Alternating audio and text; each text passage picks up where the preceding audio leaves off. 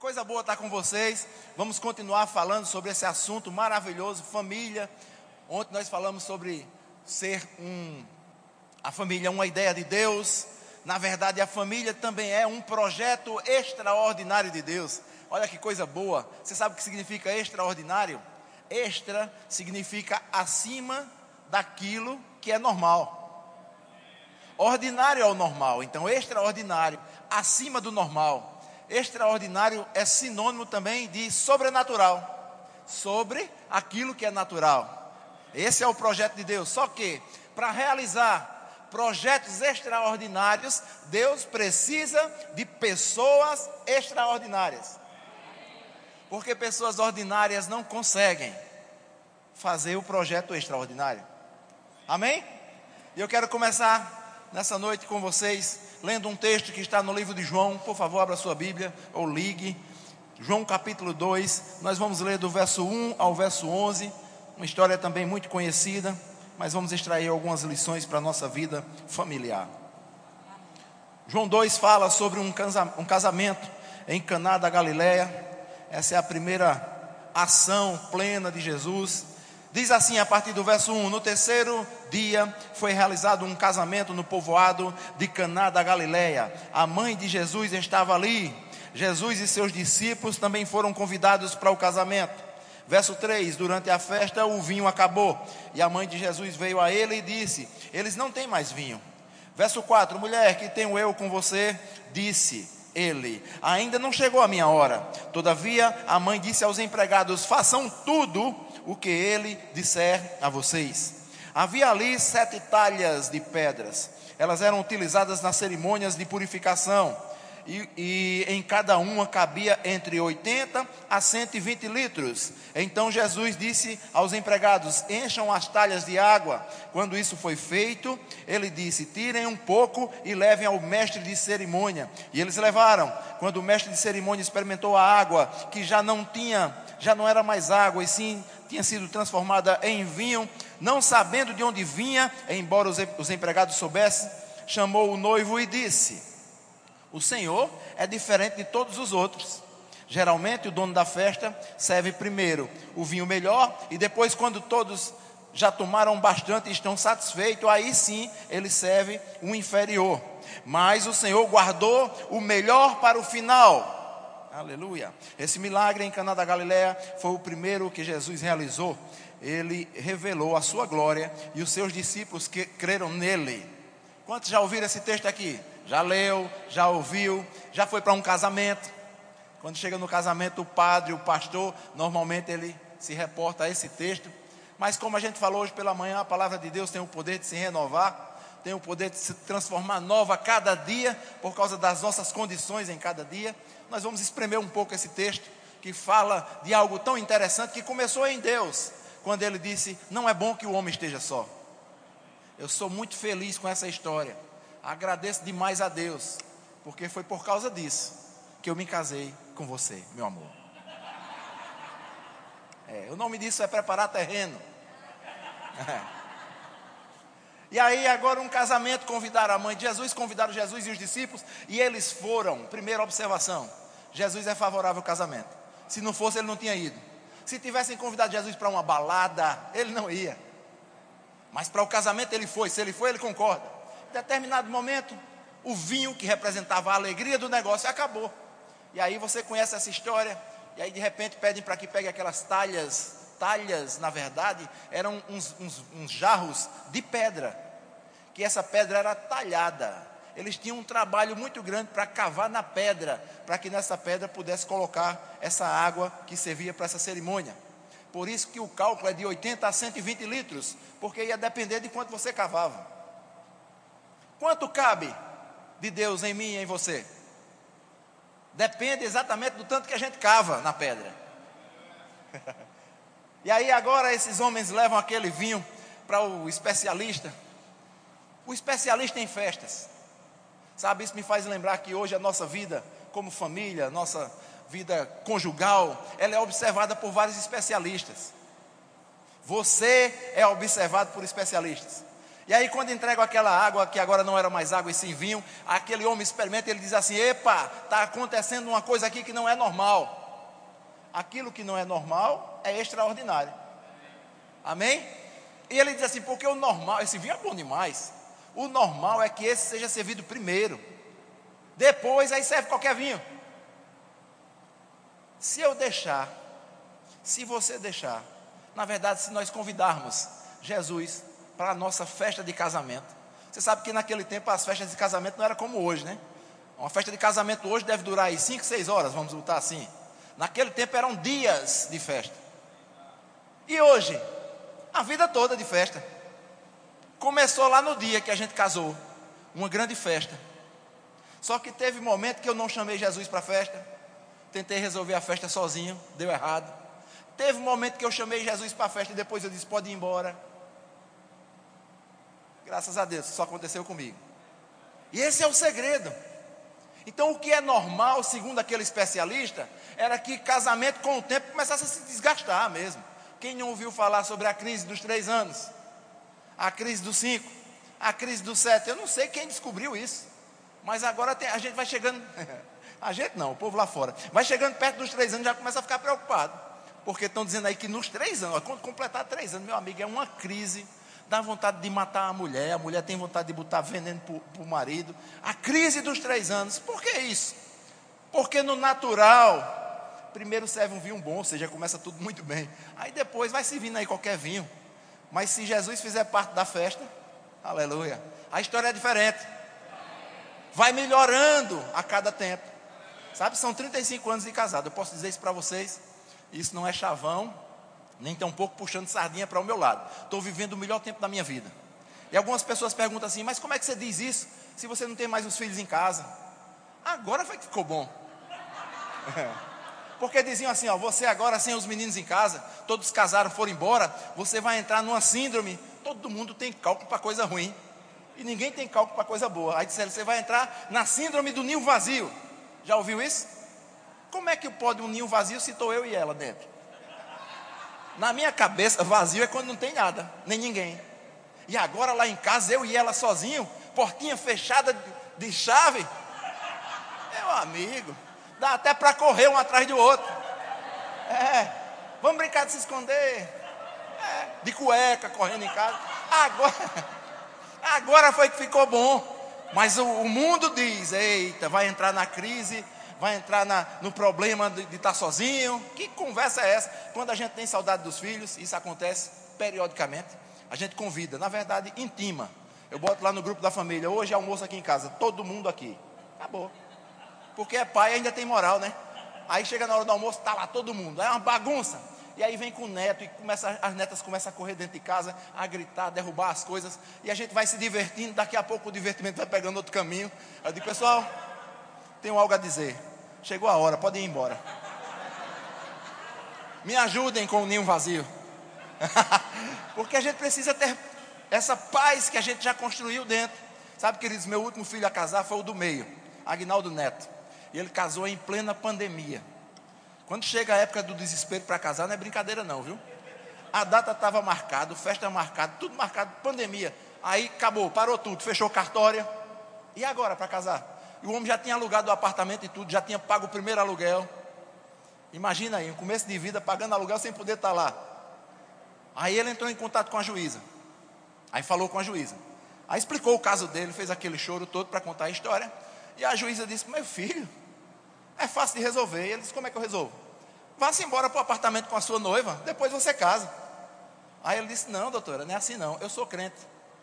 E nós, os crentes, a gente não não se junta nem tem relações sexuais antes do casamento, não. A gente preserva isso. Aí a, a, a doutora disse assim: É mesmo? Ele disse: É. Ela disse: Pois olha, só por causa disso, eu vou fazer o seu casamento pela internet. olha que coisa maravilhosa. E aí o menino chegou animado em casa: Papai, deu certo, vou casar pela internet. Eu digo: Ui, é, rapaz, que coisa. Aí eu perguntei a ele: E a lua de mel pela internet? Ele disse: Não, aí vai ter que ser ao vivo. E aí a juíza entrou lá, a gente montou tudo lá no estúdio do ministério, colocou umas cadeiras, aí tinha a TV, a juíza falando pela TV. Resultado, o menino casou e foi embora. Esse foi o último a sair. Glória a Deus por isso. Glória a Deus por isso. Já pensei em fazer mais menino, mas ela não topa. Sabe, queridos, essa é a vida, você tem que viver com alegria. Nós acabamos de cantar uma música aqui que fa fala sobre isso, sobre essa alegria de viver, queridos. Foi para isso que Deus nos chamou. Então, família não é peso, é festa. Agora, para que vire festa, tem que convidar Jesus. Tem que deixar ele participar, porque se ele participar, pode ser que precise até de milagres. Eu não sei o que você está precisando para viver plenamente a alegria de Deus na sua família. Mas se você disser assim, meu amigo, aqui só um milagre, então deixa eu te dizer, é isso que a história está dizendo. Aquela festa parou, sem vinho, sem festa. Só um milagre, disseram lá. Aí Jesus eu estou aqui. Eu fui convidado. E quando eu sou convidado, eu faço alguma coisa pela festa. Aleluia. E essa é a nossa primeira lição para essa noite. Se você convidou Jesus para a festa do seu casamento e está precisando de um milagre, Ele vai operar um milagre nem que seja preciso transformar água em vinho. E o que é isso para Deus? Rapaz, você está dizendo isso, mas você não sabe o marido que eu tenho, não. Essa é a mulher pensando. Esse cara dá trabalho demais. Ei, ora. Tua oração pode muito em seus efeitos. Considera essa ferramenta. Então nós temos a responsabilidade de mudar a nossa vida conjugal. E o primeiro passo é convidar Jesus para fazer parte do nosso casamento. Aleluia. Então, Júnior fica falando todas essas coisas, a gente fica rindo, e talvez você fique pensando assim: rapaz, esse povo vive uma vida assim, fantástico mundo de Bob. Como é isso? Ah, mas se eles soubessem o que eu estou passando, talvez eles iam falar de algo que não é tão fácil como eles estão falando. Mas deixa eu te dizer uma coisa: passamos por muitas coisas também. Eu falei ontem, casamento não é algo muito fácil que a gente encontra como se fosse um pacote já feito e aí a gente vai somente desfrutar daquele ali como se tudo já tivesse resolvido. Não sei o que você está passando no seu relacionamento, mas uma coisa eu sei: Deus está envolvido no seu melhor. Independente do que você esteja passando, como você se encontra para desistir ou até mesmo sem ter mais o que fazer. Tem pessoas que dizem assim: eu estou tão atribulada, estou tão cheia de problemas no meu relacionamento que eu não sei nem se eu quero desistir. Mas deixa eu te dizer uma coisa: tudo que a gente precisa entender é que Deus ele está interessado mesmo. Ele está lá dizendo: vá, meu filho, ó, o caminho é esse. Ó, não faz assim, para com isso, faz desse jeito, resolve assim. E isso só vai depender de mim de você. Porque se a gente continuar fazendo as mesmas coisas, tendo as mesmas reações, as mesmas atitudes, não iremos amadurecer. E todos os dias do nosso relacionamento, a gente precisa amadurecer. A gente precisa entender as pessoas. A gente precisa compreender. Porque deixa eu te dizer um negócio. Eu ouvi uma vez o ministro dizer que as pessoas diziam assim: eu vou casar para fazer o outro feliz. Aí depois ele diz: Não, na verdade eu vou casar para ser feliz. O contrário, eu vou casar para ser feliz. Depois eu vou casar para fazer o outro feliz. Deixa eu te dizer um negócio: se você entrar num relacionamento com essa intenção de fazer até mesmo o outro feliz, vai ser bronca. Porque você tem que ser feliz. Porque se você não tiver bem, a outra pessoa não vai lhe fazer bem. Porque a única pessoa que pode nos tornar felizes e bem com a vida é o próprio Deus. Então, se você não tiver essa consciência que é Deus que lhe torna feliz, você vai ser um problema para o seu cônjuge. Então, relacionamento familiar precisa realmente ser muito macho. Eu acho que eu devo ter falado isso aqui ontem, muito mulher, para dizer assim: vamos parar com tudo isso e vamos conversar. Porque tem vários assuntos que nos aflige no relacionamento. Porque não só é sair, acordar, chegar, conversar, ter relação sexual, tá tudo, e tudo bem. Não, não é só isso não. São grandes, são problemas que nos afligem e de repente a gente não sabe como administrar.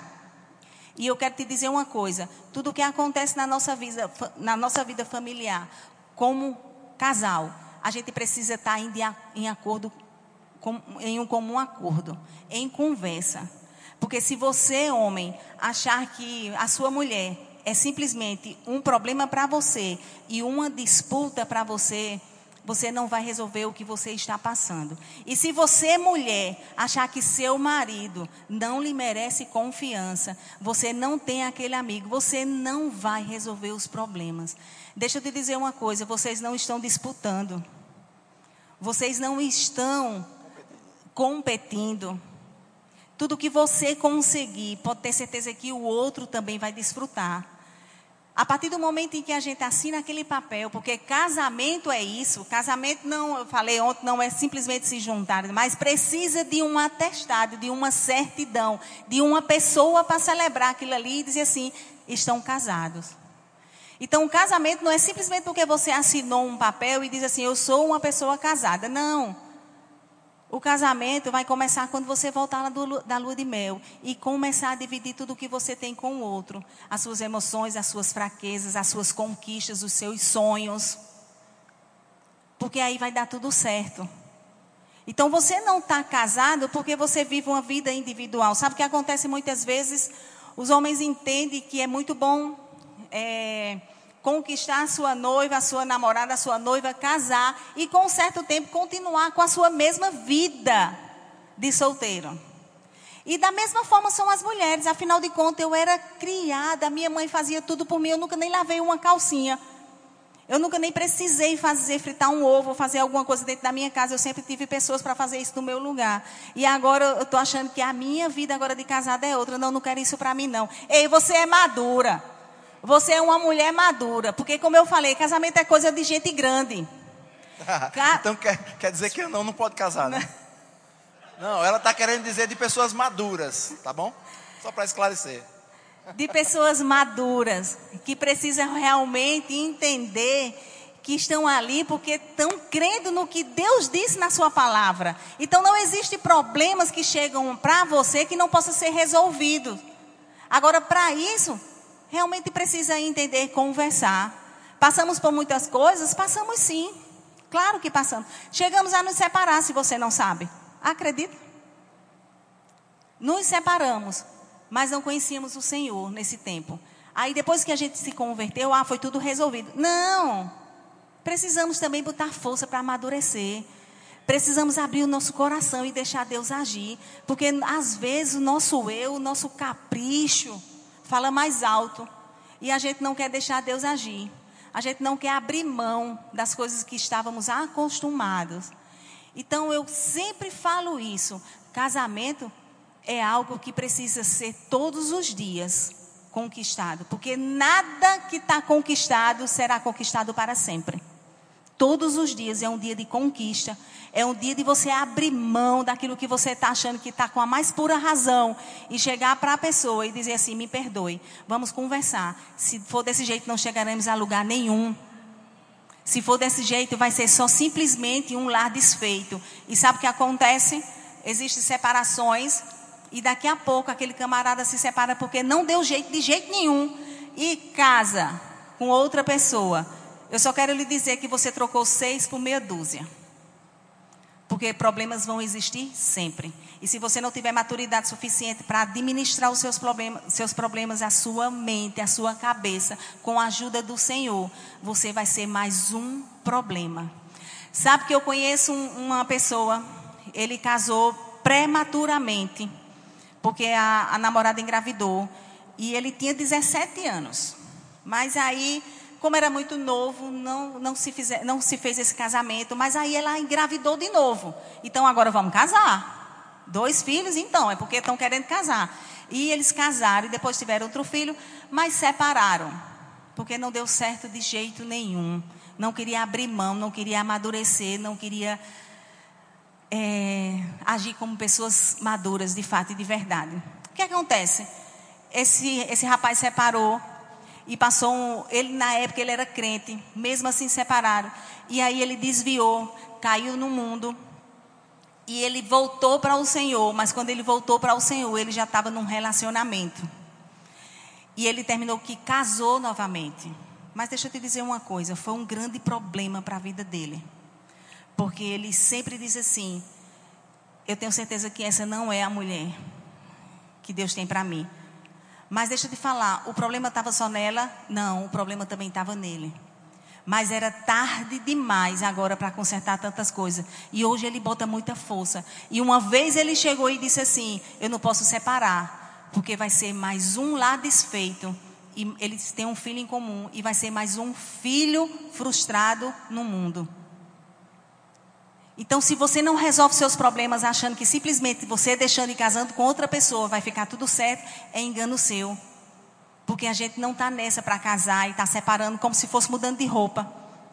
Casamento é coisa para sempre. Desde que quando Deus deu a ordem lá para Adão e disse que não era bom que ele estivesse só, Deus não disse assim, por um tempo você vai ter uma mulher e depois você resolve sua vida, se não der certo, vai aparecer outras mulheres. Não, Deus projetou para que eles estivessem juntos sempre. Da mesma forma é comigo e com você.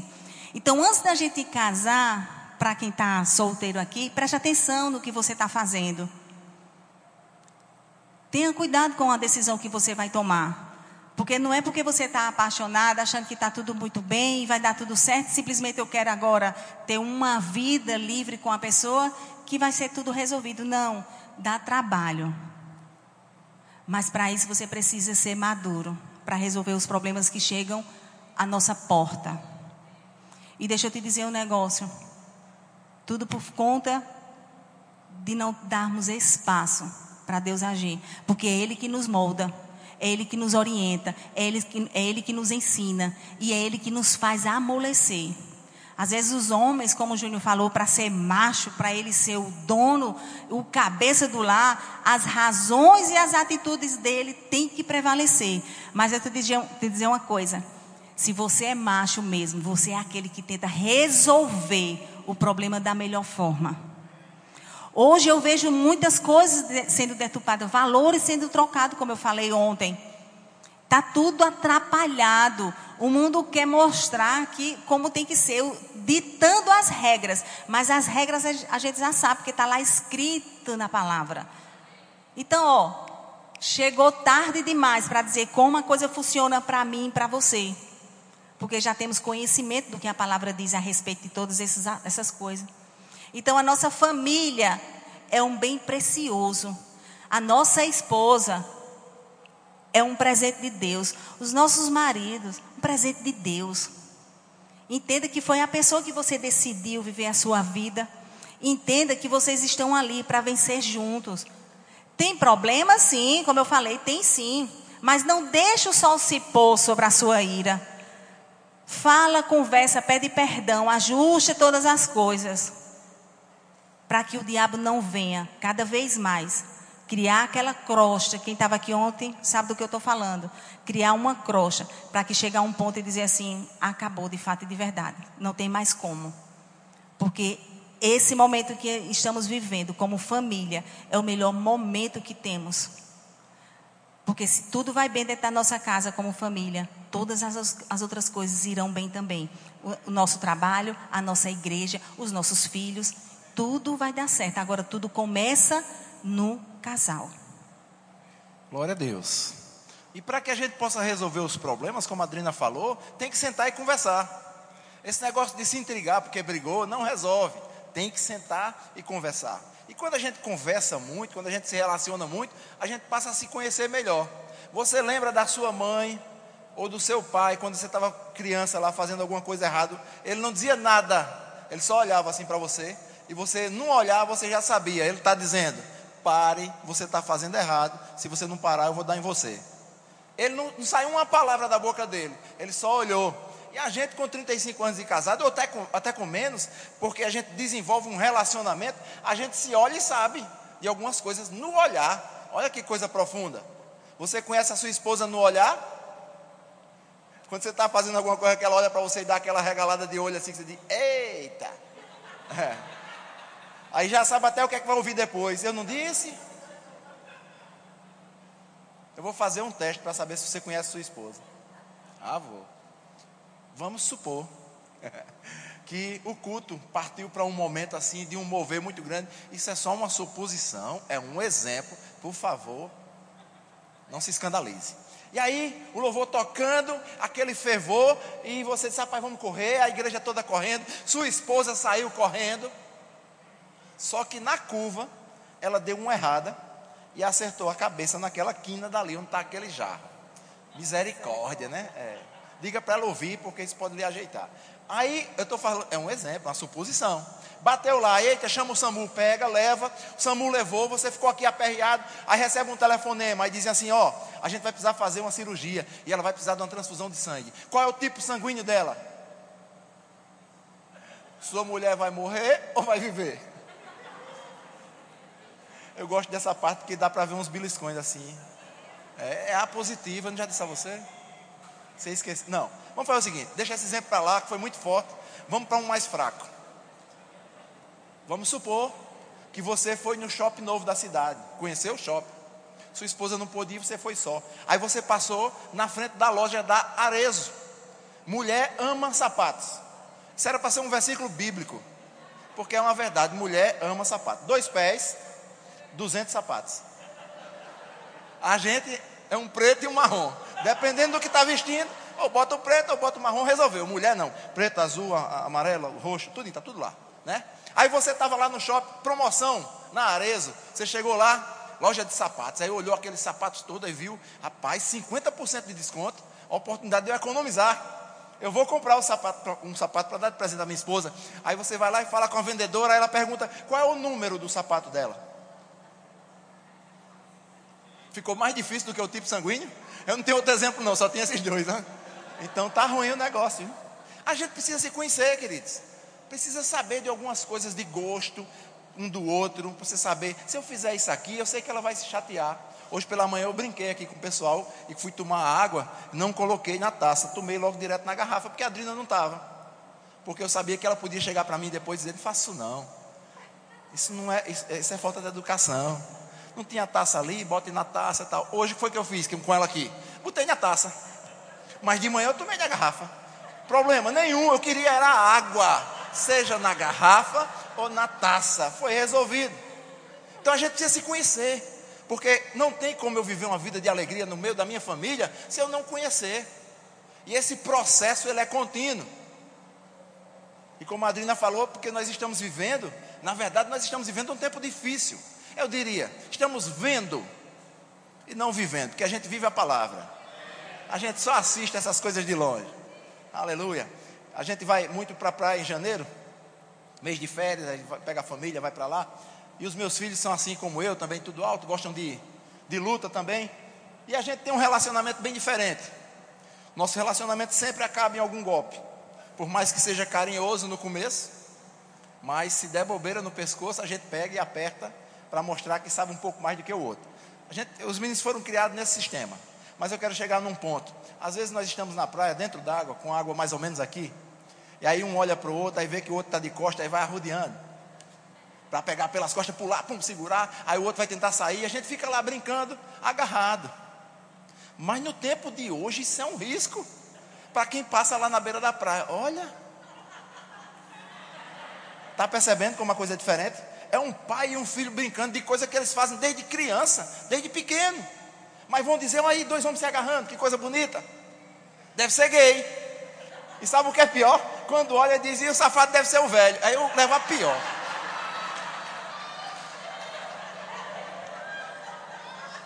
Um dia desse eu fui, eu fui ao shopping com um amigo meu, um pastor que me auxiliava lá em Cabedelo. A gente foi ao shopping com uma outra família, e essa outra família tinha uma criancinha. E a gente foi pegar alguma coisa para lanchar. E a criancinha foi com a gente. E resolveu pegar na mão de Darlan. E resolveu pegar na minha mão. E pediu para que a gente balançasse. Então, inocente, né? Então, no shopping, eu e o pastor que me auxilia, pegado na mão de uma criança e ela pulando assim, né? No terceiro, no terceiro balanço, eu pensei: meu Deus, o que é que vão dizer da gente? Olha que casal safado. E adotaram uma criancinha. Rapaz, eu soltei a menina na hora da subida. Para minha felicidade, Darlan não pensou a mesma coisa, ficou segurando a mão. Senão acho que ela ainda estava procurando saber onde é que ia cair. Por quê? Porque a gente sofre uma pressão externa. Tem coisas que você já não faz com tanta naturalidade. Eu agora tenho cuidado quando a gente vai brincar de luta, alguma coisa assim, eu e os meninos. Mas a gente tem esse costume porque a gente desenvolveu. Existem coisas que nós precisamos desenvolver na nossa casa. Eles eram pequenos. Eu ia para o treino de jiu-jitsu, voltava, ia tentar ensinar alguma coisa para eles em casa. E a gente ia para a cama. E na cama a gente lutava. Eu tentava ensinar alguma coisa a eles. Às vezes vinham os dois para cima de mim. A gente quebrou muita cama. O pé da cama, pá! Aí a Adriana, que foi isso? Aí eu digo, eita, corre! Se esconde! Aí ia de novo, era a mesma confusão. Hoje, a gente se encontra no ministério. Guilherme estava lá, passou um ano, sabe disso. Aí a gente vai se abraçar. Eles vão me cumprimentar. É um filho cumprimentando o pai. E a gente se abraça. E aí eu já boto a mão por baixo do braço. Porque você tem que ter cuidado. E aí já começa um aperto a mais. Aí você já passa a cabeça por debaixo do braço do outro. Todo mundo está vendo. E eu não estou nem aí. Ei, tem coisas que a gente precisa voltar a fazer. Sem estar tá nem aí para o que as pessoas vão dizer. Às vezes eu beijo a Adrina. Ela diz: Meu filho, aqui não. Está cheio de gente. Beijo na boca. Beijo. O que é que há de anormal nisso? Mas nós estamos na igreja, rapaz, um selinho pelo menos. Faz quanto tempo? Vocês lembram disso? Beijo na boca. É. Às vezes a gente quer chegar lá nos finalmente e esquece do beijo na boca. Com os nossos filhos, nós precisamos desenvolver lá em casa a veia que a gente desenvolveu é da luta. Como eu disse para vocês, todo mundo está envolvido nisso, a gente brinca e tudo mais. Eu não sei qual é a veia da sua casa. Porque toda casa tem uma veia. Não é uma veia, é uma veia. Uma veia alguma coisa assim que vai ser comum para todo mundo. Descubra a veia da sua casa. Pode ser que seja balé. Aí você vai dizer, e agora se for balé? Eu vou te dizer, compra uma sapatilha, dê um girozinho em casa, mas faça alguma coisa. O problema é não fazer nada para desenvolver um relacionamento. Às vezes nós esperamos tanta coisa da nossa esposa, a gente já conta com tanta coisa. Quando eu chegar em casa vai ser assim, planeja tudo. Mas a pergunta é: o que eu fiz para que isso acontecesse? Porque às vezes nós queremos colher carinho, queremos colher abraço, queremos colher um beijo, onde nós não estamos plantando. E se não plantar, não colhe, queridos. É lei. Não é uma ideia, é uma lei. Para que eu colha, eu tenho que plantar.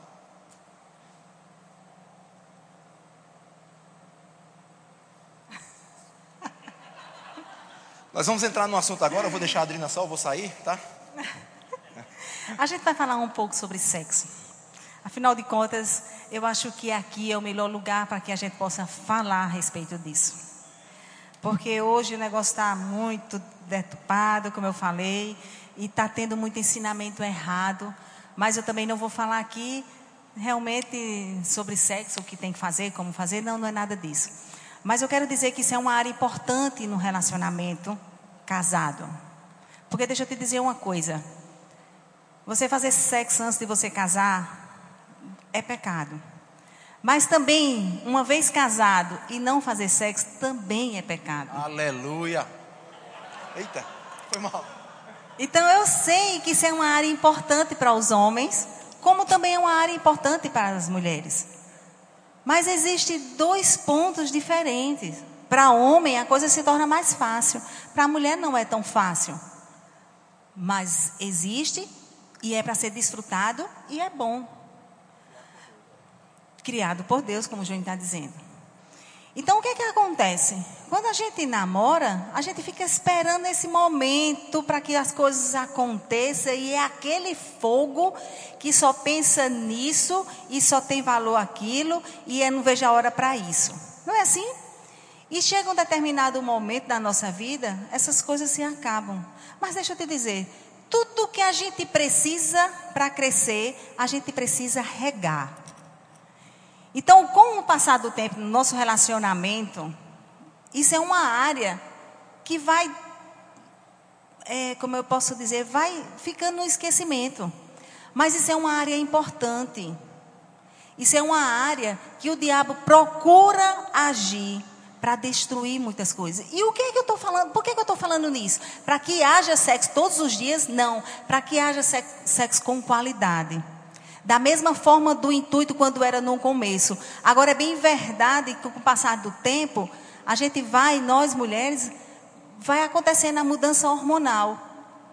E do mesmo jeito o homem não compreende isso, porque o homem pensa em sexo todos os dias pela manhã, mulheres casadas, estou falando a verdade. Tô não? Mulheres? Não acredito. Levanta a mão, mulheres casadas. É, sim ou não? Sim. Porque homem, ele precisa fazer sexo para ficar bem. Mulher faz sexo porque ela está bem. Então, o que é que acontece? Existe uma disparidade nesse negócio. Então, você, homem, precisa cativar sua esposa, porque se ela se sentir amada, se ela se sentir valorizada, você simplesmente não olha para ela porque você acha que ela tem a obrigação de se relacionar sexualmente, mas quando ela sabe que, que ela é importante para você, com certeza o diabo não vai encontrar espaço para isso. E sabe de uma coisa? A gente passa, a idade chega, porque quando a gente é nova, tudo está no lugar. Está tudo lá, tudo sob controle. Tudo muito bonitinho, perfeito. Mas a idade chega para todos nós, não adianta. E vai chegar um ponto que tudo vai cair. E deixa eu te dizer um negócio. Não é a aparência que vai falar mais alto, mas é o sentimento que você tem pela sua esposa ou pelo seu esposo. Porque isso não acontece só nas mulheres, não. Acontece com os homens também. Então, isso é uma área que precisa ser cativada, investida Procura investir na sua esposa. Você não acha bonito, bonito? Então é você, homem, que precisa investir na sua esposa. Elogiando ela, porque o que ela tem de importante não é o, não é o externo, mas é o que ela tem dentro, que passou esse tempo todo dando o seu melhor. E às vezes a gente está com a mente tão cauterizada para o que não presta, que a gente olha com outros olhares. E o diabo vem mostrando coisas que não é para ser mostrada. E você cai nessa de ouvir, de acatar. Mas a, a, sua esposa é aquela mulher a qual você desejou no começo. E o seu marido, ele pode até estar tá com uma barriga saliente, mas ele é o melhor de Deus para você. E sabe barriga de uma saliente. coisa? Barriga saliente é legal. Barriga saliente. E sabe de uma coisa? Sexo foi feito para desfrutar de verdade. Não é o que a mídia, não é o que o mundo mostra. Mulheres lindas impecáveis, homens sarados de barriga de tanquinho. Não, não é nada disso. Isso é carne. Mas com isso eu não estou dizendo que a gente não tem que se cuidar, tem que se cuidar. Deixa eu dar um exemplo de um casal que um dia a gente aconselhou. Eles estavam se a, tentando reatar esse casamento e ele estava num momento bom. E aí eles fizeram uma viagem ele era lutador. E de repente ele esqueceu algo, acho que foi o calção dele, no quarto. E a menina foi, a esposa foi lá procurar e demorou para achar. Mas na verdade, ela não levou esse calção.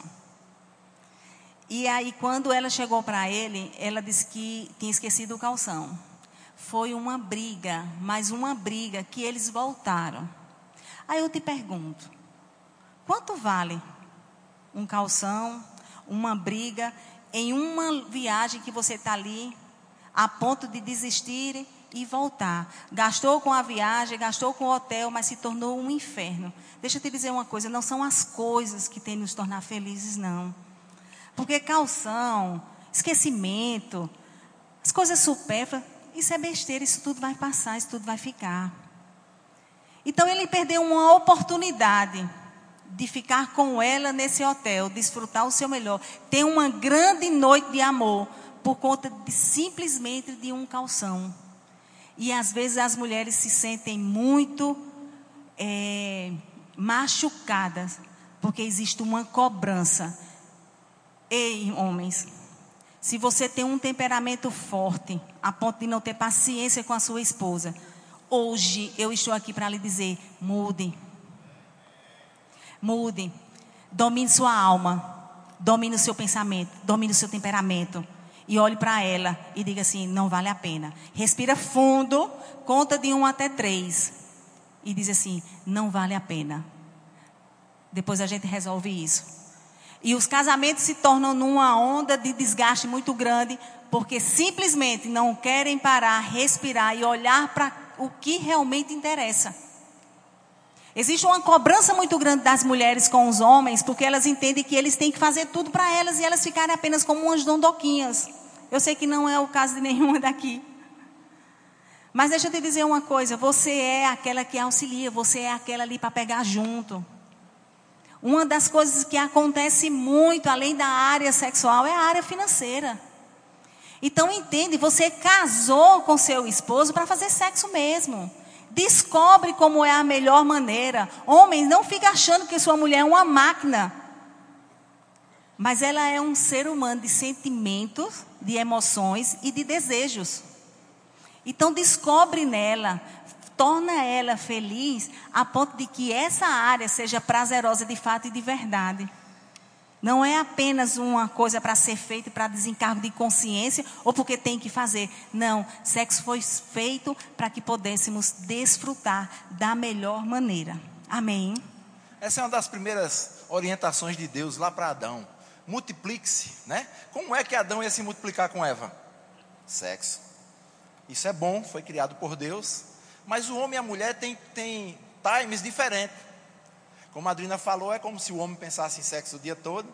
Eu acho que é um exagero. A gente pensa só 23 horas do dia. O dia todo também não. Mas uh, existem comparações que são feitas entre o homem e a mulher. Diz que o homem, para o sexo, é como o fogão. Que é aquele mais automático, né? Que você, tá, o fogo pegou. E a mulher? A mulher é um fogão a lenha.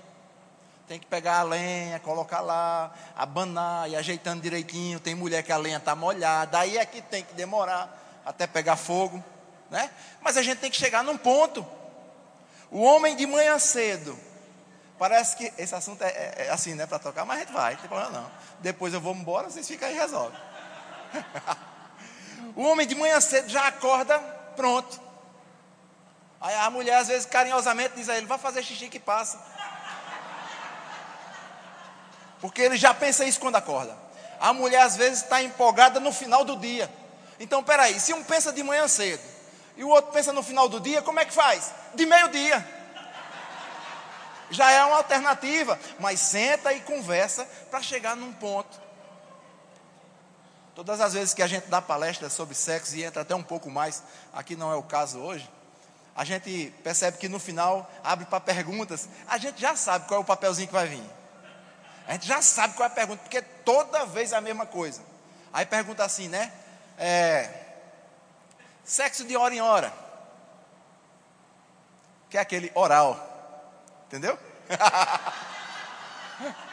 Tem aquele que é uma vez por ano. Sexo anal, pode ou não pode? Toda vez é a mesma pergunta. Por quê? Porque não estão conversando. Tem que conversar. Agora, existem três coisas que precisam ser respeitadas no ato sexual. Primeiro, a lei do amor. Tem que haver amor. Nós não somos animais para ir resolver o nosso problema. Eu tenho o meu prazer, mas o meu prazer também tem que ser dar prazer a ela. Então tem que ter envolvimento da lei do amor, da lei da liberdade. E isso envolve diálogo e também do consentimento mútuo. Eu não vou entrar em detalhes do que pode e do que não pode. A própria Bíblia tem algumas coisas que não traz uma clareza, como se eu pudesse dizer: isso aqui é madeira, acabou, se é claro, está decidido, pronto. Mas a gente tem que conversar, tem que chegar num ponto, e essa área, a área sexual, é uma fatia desse bolo da vida, do relacionamento conjugal e da família. E a gente tem que entender as partes, e essa parte é muito importante. Quantos casamentos já acabaram por falta de atenção a essa parte? Por falta de ser resolvido nessa parte? Quantos aconselhamentos nós já fizemos na época de igreja por causa de problemas nessa área? É como uma outra área também muito importante, a área financeira. E agora eu vou para mais um testezinho com vocês. Esposa, você sabe quanto seu marido tem no banco? Precisa responder, não. Só dá uma olhadinha para ele aí. Depois ele vai ter que passar o saldo para você. Abre no aplicativo e mostra. Porque às vezes tem homem que tem medo de mostrar o saldo da mulher. Porque diz, pronto, se ela souber de um negócio desse, meu amigo, acabou-se minha, minha vida, acabou minha paz, porque ela vai, enquanto ela não gastar todinho, deixa eu dizer uma coisa para você mulher também, vá lá naquele paletó que não dá mais nele, vá num bolso lá que ele guarda dinheiro exatamente, naquele paletó que não dá mais, porque ele acha, nunca mais vou usar, ela acha que eu não estou usando, fica ali desprezada, ela nunca vai chegar lá, vá hoje de noite, quando chegar em casa, passa lá, Nunca mais eu vi ele com esse vermelho com as bolinhas amarelas. Eu vou no bolso, tem dinheiro lá guardado. É engraçado, mas eu estou dizendo isso porque a nossa vida financeira também tem que ser comum. Tem que saber o que está acontecendo. Porque se tiver tudo bem, a gente está junto nisso. E se tiver tudo ruim, a gente está junto nisso também. O grande problema é quando está bem, você se separa não separar, uma separação conjugal, mas eu vou viver a minha vida com o meu dinheiro aqui, porque ela não pode nem saber. Esse é o meu dinheiro. Aí ela, por outro lado, muitas vezes ganha dinheiro, também trabalha, aí fica lá, e esse é o meu dinheiro. Ei, não tem mais meu, não. Depois do casamento, agora a palavra é nosso. O meu, acabou. Agora é nosso. E nessa área financeira, é uma outra área, uma outra fatia desse bolo da família, que a gente tem visto muitos problemas acontecerem. Sabe, tem um, um texto que eu queria falar para vocês, que Paulo passa uma visão, e eu sou fã dessa visão que Paulo fala e passa através das suas palavras na Bíblia, sobre como se relacionar com finanças, como ser maduro na área financeira. E a gente pensando sobre isso, se a gente comprar essa ideia do que Paulo falou, a tristeza não vai nos alcançar quando estiver faltando. Amém? a nossa alegria não vai ser porque tem sobrando. Que loucura é essa? Eu estou dizendo para você: nem tristeza, nem alegria, depende do que você tem, depende de quem você é. Amém? Eu sou filho de Deus.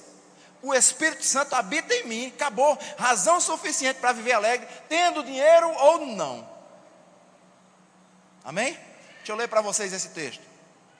Filipenses capítulo 4, a partir do verso 10, diz assim: na minha vida em união com o Senhor, fiquei muito alegre porque vocês mostraram de novo o cuidado que vocês têm por mim. Não quero dizer que vocês tivessem deixado de cuidar de mim, é que não tiveram a oportunidade de mostrar esse cuidado. Paulo estava falando sobre as ofertas que eram enviadas para ele. Verso 11, preste atenção agora: diz assim: Não estou dizendo isso por me sentir abandonado, pois aprendi a estar satisfeito com o que tenho.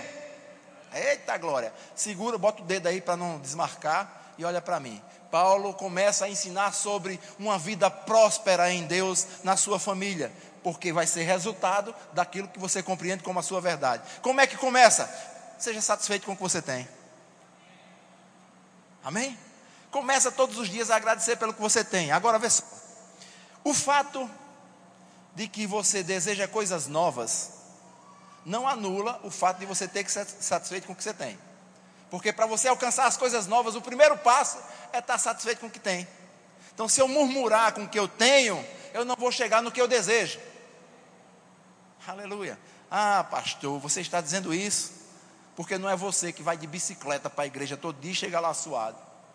Você pode dizer isso é uma desgraça de vida, ter que ir de bicicleta, mas você também pode dizer, pai, muito obrigado pela bicicleta. E quem vai a pé? Muito obrigado pelas pernas, obrigado pela igreja, obrigado que eu posso estar no meio dos meus irmãos, obrigado porque você é Deus, obrigado pela salvação, obrigado pelo meu nome escrito no livro da vida. Ei, a gente tem razão demais para ser grato com o que nós temos. Sabe, eu gosto de dar esse exemplo. Às vezes, no nosso café da manhã, por exemplo, tá lá. Isso gente, acontece muito na Paraíba. Cuscuz com ovo. É o padrão. É o padrão A do nosso café da manhã: cuscuz com ovo. Que coisa boa, né? Só que no seu coração, o desejo pode ser carne de sol com macaxeira, mandioca. Oh, aleluia. Tem alguém combinando aí comigo, né? Mas aí o que é que tem na mesa? Isso que você pensou, cuscuz com ovo. Aí você diz, mas cuscuz com ovo não é bom? É bom segunda, é bom terça, é bom quarta, quinta-feira você já começa a ficar meio assim. Na sexta você olha no espelho e se, e se vê amarelo. Aí diz, rapaz, só pode ser esse cuscuz. Não é assim? Aí é fácil murmurar, é fácil reclamar.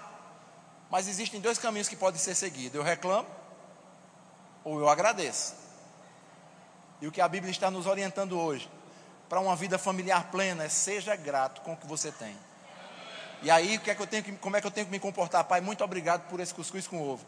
Ele vai me sustentar hoje, para o que eu preciso hoje. O meu desejo é a carne de sol com mandioca. Vai chegar, mas enquanto não chega, obrigado pelo cuscuz com ovo. Isso é um exemplo muito. Até parece que a gente não jantou ainda, né? Mas é isso mesmo, não jantei mesmo não, mas estou com desejo. É porque o meu almoço hoje, o nosso almoço foi caprichado, né, Ney? Eu acho que hoje a gente até pecou. É, eu queria publicamente, diante da igreja, pedir perdão pelo pecado da gula. Mas é porque a gente não tem esse modelo de carne lá. E aí a gente não resiste, né? E eu disse hoje: o pecado da gula é aquele único que você comete rindo. Você comete rindo e ainda sai comentando. Meu amigo, comi demais. Pense numa carne boa, ó. Pecou e ainda sai divulgando. Viva satisfeito com o que você tem, para que você possa alcançar coisas novas em Deus. O texto continua, e no verso 12 ele diz assim: Sei o que é estar necessitado e sei também o que é ter mais do que é preciso. Paulo estava dizendo: Eu tenho habilidade em Deus de lidar em duas situações. Ei, se eu me deparar na minha família com falta de dinheiro, eu tenho que saber como me comportar. Se eu me deparar na minha família com ter dinheiro além do que eu preciso, eu também tenho que saber como me comportar. Ei, Paulo estava dizendo: Eu aprendi o segredo. Eu aprendi a estar necessitado e sei também o que é ter mais do que é preciso. Deixa eu te perguntar uma coisa: precisa habilidade para você lidar com ter demais? Precisa. Porque na falta, a gente murmura e reclama de Deus. Mas Deus, será possível? Só acontece com fulano, com ciclano, comigo não acontece nada. Isso é uma desgraça de vida aqui na falta. E quando tem demais, inclusive além do que você precisa, aí você começa a dizer: rapaz, eu sou o cara. Olha aí, minha habilidade me fez adquirir isso, mas não é isso que a Bíblia diz. É Ele que me dá força para adquirir riqueza. E a gente pode aqui esquecer dele e ali reclamar dele. E Paulo estava dizendo: o modelo de vida, de relação com o ter ou não ter, que eu tenho, me torna próspero. E ele continua e diz assim: aprendi o segredo de me sentir contente em todo lugar e em qualquer situação, quer esteja alimentado ou com fome, quer tenha muito ou tenha pouco. Eita glória! Que sentimento maravilhoso. Ele quis dizer assim: a minha alegria não oscila se eu tenho ou se eu não tenho. A minha alegria familiar, do meu relacionamento, não deve oscilar se tem o dinheiro ou se não tem. Porque se faltar o dinheiro para a conta, o que, é que a gente faz? A gente ora para que Deus providencie. Porque Ele quer participar intensamente da festa. Aleluia. Ele não quer ir para o funeral, ele quer participar de uma festa. Sabe, queridos, na Bíblia, Jesus é o nosso maior exemplo de tudo. De tudo. Inclusive de saber se relacionar com ter ou não ter. Tem um texto que fala sobre um dia que estava Pedro e Jesus. E eles conversavam sobre o pagamento do, dos impostos. E Jesus fala que era justo pagar o imposto. E aí Jesus olha para Pedro e diz: Você tem dinheiro aí para pagar o imposto? Essa parte sou eu que estou dizendo para caprichar a história. Mas está lá na Bíblia. Você tem dinheiro, Pedro, para pagar o imposto? Aí Pedro disse: Tenho não, Jesus, eu estou liso. Vocês usam o termo liso aqui? Liso, do grego, sem dinheiro. E aí Pedro, que parece assim, parece até uma atitude de vingança, e você, Jesus, tem? Aí Jesus olha para Pedro: Mas Pedro, por onde é que eu estou liso também? Os dois rindo. Porque estar tá liso não pode trazer tristeza. Por causa do Deus a, a, a quem nós servimos. Essa história não acaba aí, graças a Deus por isso. Lá vem o ensinamento. Jesus olha para Pedro e diz: Pedro, vai ali naquele rio pega um peixe, na boca do peixe tem dinheiro suficiente. Diga comigo, suficiente. Diga mais forte, suficiente. Para pagar o teu imposto e o meu. Eita, se envolver com as coisas de Deus, traz benefício para a sua vida. Lá vai Pedro, pegou o peixe, sabe o que é que tinha na boca do peixe? Exatamente o dinheiro para pagar o imposto dos dois. Alguns estudiosos dizem que esse foi o primeiro caixa eletrônico. Mas tudo bem, vamos lá. E agora vem pega o dinheiro, paga o imposto dos dois e eles continuam a jornada. Como? Liso. Isso é matemática. Pensa comigo, se a moeda, por isso que eu mandei você repetir suficiente, era o dinheiro suficiente para pagar os dois impostos. Pegaram a moeda e pagaram os impostos e continuaram a caminhada como? Sem dinheiro, liso. Mas com problemas, triste. Meu Deus, e se acontecer de novo? Esse é um recado de Deus para a sua vida nessa noite. Confia em Deus. A gente fala, canta essas coisas, mas eu estou dizendo para você, confia mesmo. Confia mesmo, porque se for necessário outro peixe, acontece de novo. Porque ele é especialista em transformar água em vinho. Aleluia. Ele é especialista em milagres. E pode ser assim na minha vida e na sua também. Sabe, esse texto continua. E no verso 13, talvez um dos versos mais repetidos na igreja. Talvez esse verso só perca para o Senhor é o meu pastor e nada me faltará. E às vezes o Senhor é o meu pastor e nada me faltará é muito repetido pela questão do nada me faltará. E não pela consciência de que ele precisa ser pastor. Mas esse verso diz assim: Posso todas as coisas, aleluia, naquele que me fortalece. Não dá uma ideia de poder, né? De super-homem. Não, super-homem não. Vou arrumar outro herói, que o negócio está meio tendencioso lá para o super-homem. Na verdade, a situação dos, dos super-heróis está difícil. Difícil. Mas esse texto, quando Paulo falou, quando Paulo falou isso aqui, ele estava dizendo: Ei, eu tenho em mim uma estrutura tal, aleluia, que posso passar por qualquer situação, rapaz. Era isso que ele estava dizendo. As pessoas às vezes nem entendem direito esse posso todas as coisas naquele que me fortalece, mas era isso que Paulo estava dizendo. Se Paulo diz e ensina, eu tenho que dizer também. Eu tenho segurança, qualquer situação, quer tenha, quer não tenha, quer esteja alimentado ou com fome, meu semblante não cai, porque a minha alegria não vem disso, vem de Deus. E sabe, queridos, quando a gente leva uma vida assim, íntegra no nosso relacionamento com Deus reflete nos nossos filhos. Os nossos filhos vão ser uma réplica do que nós estamos sendo hoje. Vou dizer de novo: nosso, os nossos filhos vão repetir a nossa vida, vão continuar a nossa história. Eu lembro que um dia eu, os meninos ainda eram pequenos, eu estava me arrumando para ir para a igreja. E eu, eu, quando eu ensaco a camisa, ensacar a camisa, vocês sabem o que é, não? O pessoal do Caruaru sabe, é, é botar aqui para dentro da calça, ensacar. Que eu fui dizer isso num canto, o povo ficou tudo em sacar, é pegar a roupa e botar dentro de um saco. Não, é botar aqui para dentro da calça. Quando eu ensaco a camisa, eu boto também por dentro da cueca, porque dá mais segurança. Você tem a cueca apertando, a calça segurando e o cinto apertando, segurança total para não ficar levantando, que aquilo incomoda. Quando a gente se ensaca, levantar incomoda. Isso é particular. Mas estava lá eu ensacando a minha roupa por dentro da cueca e meu filho mais novo, pequenininho, passou na porta do quarto, parou, deu uma olhadinha eu vi que ele estava olhando, cumprimentei, beleza. Dias depois, estamos nos arrumando para ir para a igreja. Passo eu na porta do quarto de Arthur. Está Arthur ensacando a camisa por dentro da cueca. Do mesmo jeito que eu estava fazendo. Ele estava fazendo também. E aí Deus falou comigo: a sua vida, o que você faz, o que você fala, vai ser o reflexo e vai guiar a vida dos seus filhos. E a Bíblia diz assim: ensina teu filho no caminho que ele deve andar. E mesmo depois que crescer, não vai se desviar dele. A Bíblia não diz ensina o caminho. O caminho seria um artigo definido. Então eu dizer assim, ó oh, meu filho, o caminho é aquela ali. A Bíblia diz ensina no caminho. Ou seja, você e ele dentro do negócio. Olha, meu filho, é assim, está vendo seu pai fazendo? É assim. Está vendo seu pai fazendo? É assim. Isso é o sucesso, porque quando os nossos filhos são um sucesso, a nossa vida é um sucesso. É a sensação que a gente tem, dever cumprido rapaz, deu certo. E como isso é bom, como isso traz paz. Mas pode ser que você esteja pensando, você está dizendo isso porque o seu deu certo, o meu não deu ainda. Porque Deus continua o mesmo. Aleluia. Aleluia. Pedro, quando estava afundando, ele deu um grito bem alto, falamos isso hoje de manhã. Jesus, salva-me! E prontamente Jesus o socorreu. E ele não mudou. Eu não sei qual o problema que você pode estar enfrentando com seus filhos em casa.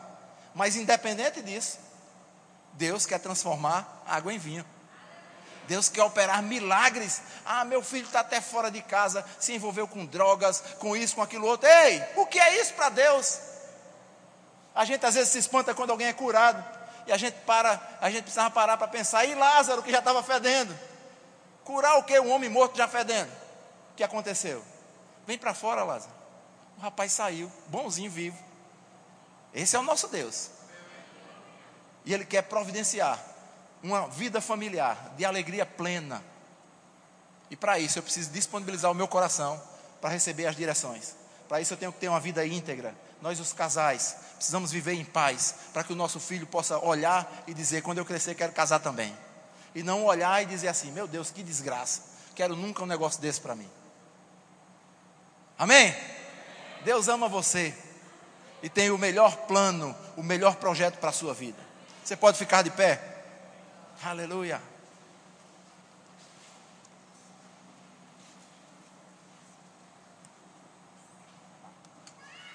Eu queria pedir para que você fechasse seus olhos agora. Mas fechar mesmo. Deixa eu te dizer porque nós fazemos isso. Quando a gente fecha, é como se não tivesse mais ninguém ao nosso redor. Apesar de que fica tudo escuro aí na sua visão, mas é uma forma de olharmos para dentro. E essa é a indução que eu quero fazer sobre a sua vida nessa noite. Olharmos para dentro. Que é lá que nós vamos encontrar tudo aquilo que nós precisamos e também é lá que nós vamos encontrar as coisas que precisam ser mudadas e transformadas. Quando uma palavra chega ao nosso coração, como nós recebemos sobre esse assunto família nesses dois dias, há uma grande responsabilidade agora sobre nós, de andar naquilo que nós recebemos. A palavra de Deus não pode ser só uma teoria, uma história bonita ou um verso decorado. A palavra de Deus tem que ser viva dentro de mim. E se ela for viva dentro de mim, ela se torna eficaz. Vai fazer aquilo para o qual ela foi programada. E eu declaro nessa noite, com a autoridade que há sobre mim nessa noite, nesse ensinamento, sobre você, sobre a sua vida. Um recomeço. Essa é a palavra que sobe o meu coração agora forte. Recomeço. Recomeço não é retrocesso. Só recomeça homens e mulheres de verdade. Porque todo recomeço é o resultado de avaliações. Nós recomeçamos porque nós detectamos que existem coisas que precisam ser mudadas. Deus criou você para ser um sucesso. Deus te colocou nessa família para que a sua família seja um sucesso. Aleluia. Deus te deu filhos para que os seus filhos sejam um sucesso.